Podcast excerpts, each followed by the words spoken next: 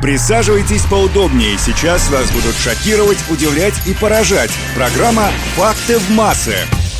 Всем привет! На улице тепло и солнечно, многие наслаждаются прекрасной погодой, но есть те счастливчики, которые летом умудрились заболеть. Как показывает статистика, чаще всего виной этому кондиционеры. Факты в массы.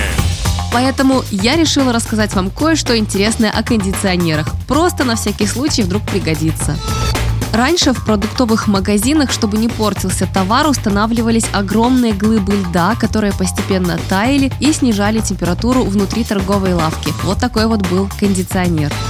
А вообще самый первый в мире кондиционер имел совершенно другое предназначение. В начале 19 века работники издательской компании в Бруклине заметили, что скорость высыхания чернил напрямую зависит от уровня влажности в помещении. Они заказали малоизвестному тогда изобретателю Уиллису Керриеру устройство, которое поможет решить проблему. Так появилась первая система охлаждения, а через 13 лет и компании по производству таких устройств.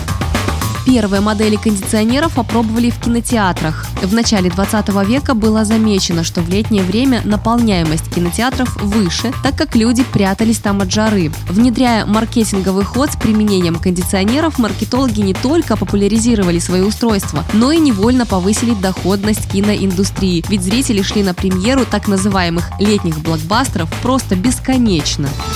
Общее число кондиционеров в мире уже достигло 1 миллиарда. Кондиционеры защищают помещение от плесени, потому что многие модели этих устройств способны регулировать показатель влажности. Оказывается, что отсутствие кондиционера – это причина летних каникул. Летние каникулы в школе появились из-за того, что в жаркое время года было невозможно проводить уроки в закрытом помещении. Сегодня уже есть возможность поддержания желаемой температуры воздуха в классах, однако летний перерыв в учебном процессе остается традиционным.